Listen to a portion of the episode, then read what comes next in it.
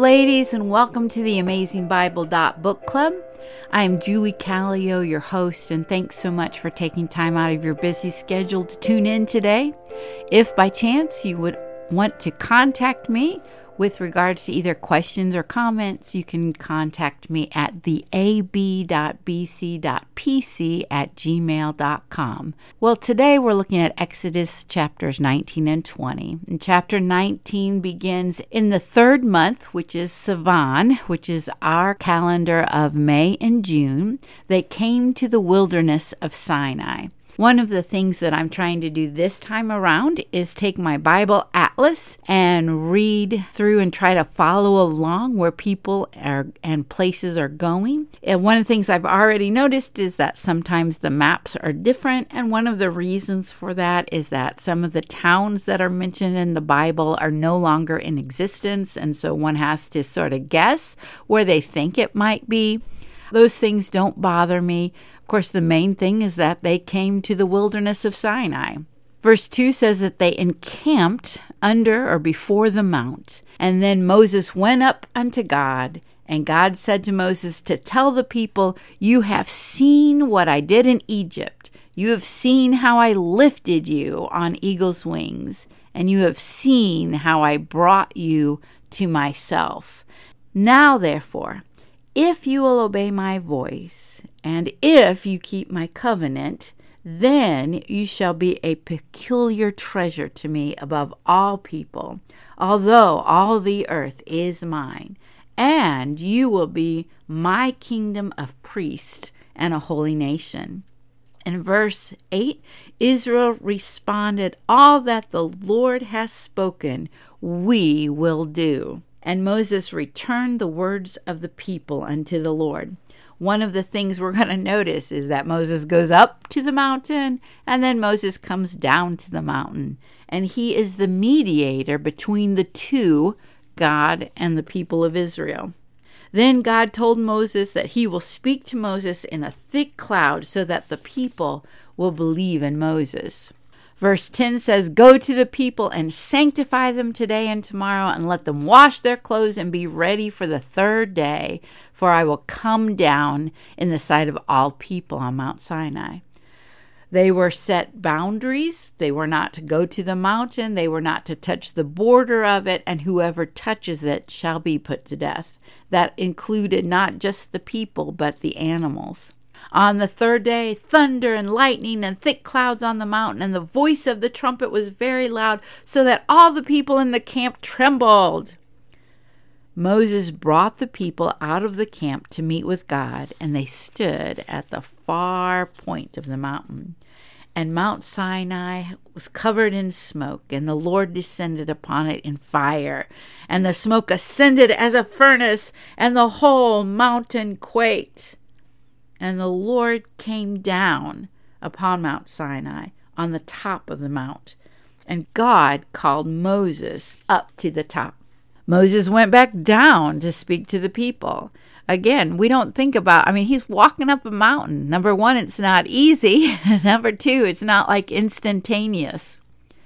So then here we get into chapter 20 with the Ten Commandments. And God says, I am the Lord thy God, which brought you out of the land of Egypt, out of the house of bondage.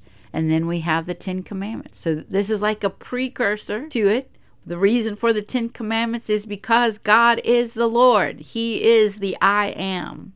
So, number one, you shall have no other gods before me.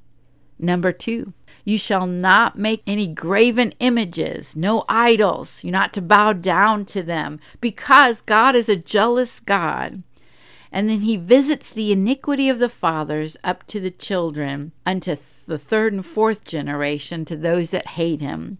And he shows mercy unto thousands of them that love me and keep my commandments. I just want to show you the mercy of the Lord here. For the children of those that hate the Lord, you know how we've heard it said the sins of the fathers go down to the second and third generations, but it stops there.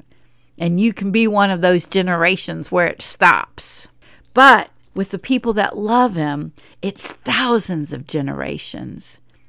So, number three, thou shalt not take the name of the Lord thy God in vain, for the Lord will hold him guiltless who takes God's name in vain. I think of this a lot when we sometimes when watching various movies and pray for God to forgive some of these actors who will use the Lord's name in vain.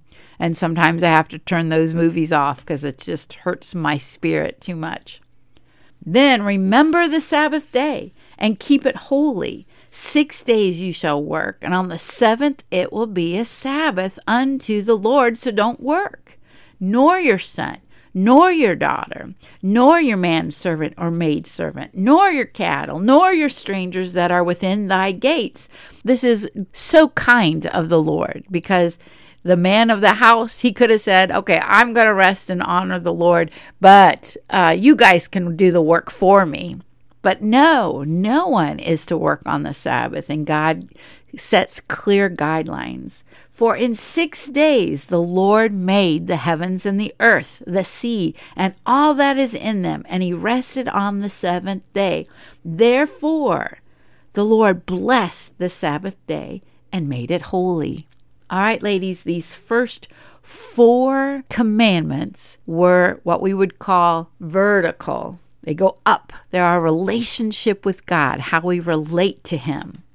Then the next six are all horizontal. They deal with how we deal with one another in our lives. So, number five, we are to honor thy father and mother in order that you may have long life. This is the one commandment that gives a promise. Number six, we are not to kill or to murder. Number seven, we are not to commit adultery. Number eight, we don't steal. Number nine, we're not to bear false witness against a neighbor. In other words, we're not to lie. Number 10, we are not to covet anything that any that our neighbor has or anything that anyone has. All the people saw the thunder, the lightning, the noise of the trumpets, the mountain smoke, and they moved back from the mountain. And they said to Moses, You speak with us, and we will hear, but do not let God speak to us, lest we die. And Moses said, Fear not, for God has come to prove you, and that this fear may be before your faces, that you sin not. There is a purpose in fearing of the Lord. That fear of the Lord, the recognizing of who He is, is important. And one of the reasons is that we will not sin and hurt our own selves. And the people stood far away, and Moses drew near unto the thick darkness where God was. Then in verses 22 through 26, God explains how to make an altar for him where you make sacrifices, burnt offerings, and peace offerings. And everywhere that they record the name of the Lord, they are to make an altar. And God will bless them. And they are to use stones from the ground, but they are not to carve it, because if they carve it, then it has polluted it. One thing my Old Testament professor, Dr. Betts, would say is that the Jews never talked about the law in a negative light.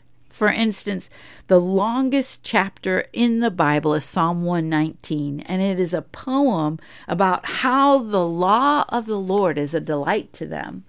Dr. Betts also said that with the God of the Jews, they never had to guess what he was like or what they were to do because God made it extremely clear. Whereas some of these other religions, they were trying to guess on how to make their lives good enough to be pleasing to the Lord. God lays it all out in great detail. And that was a wonderful thing for the Jews. One problem that does arise with the law is that the sin seed which we inherited from Adam and Eve makes it impossible for us to fully keep the law. As the Apostle Paul says in Romans, it is through the law that we can see that we're all sinners. In the book of Galatians, also written by the Apostle Paul in the New Testament, he calls the law our schoolmaster or our governess, someone who looks over us until we come of age.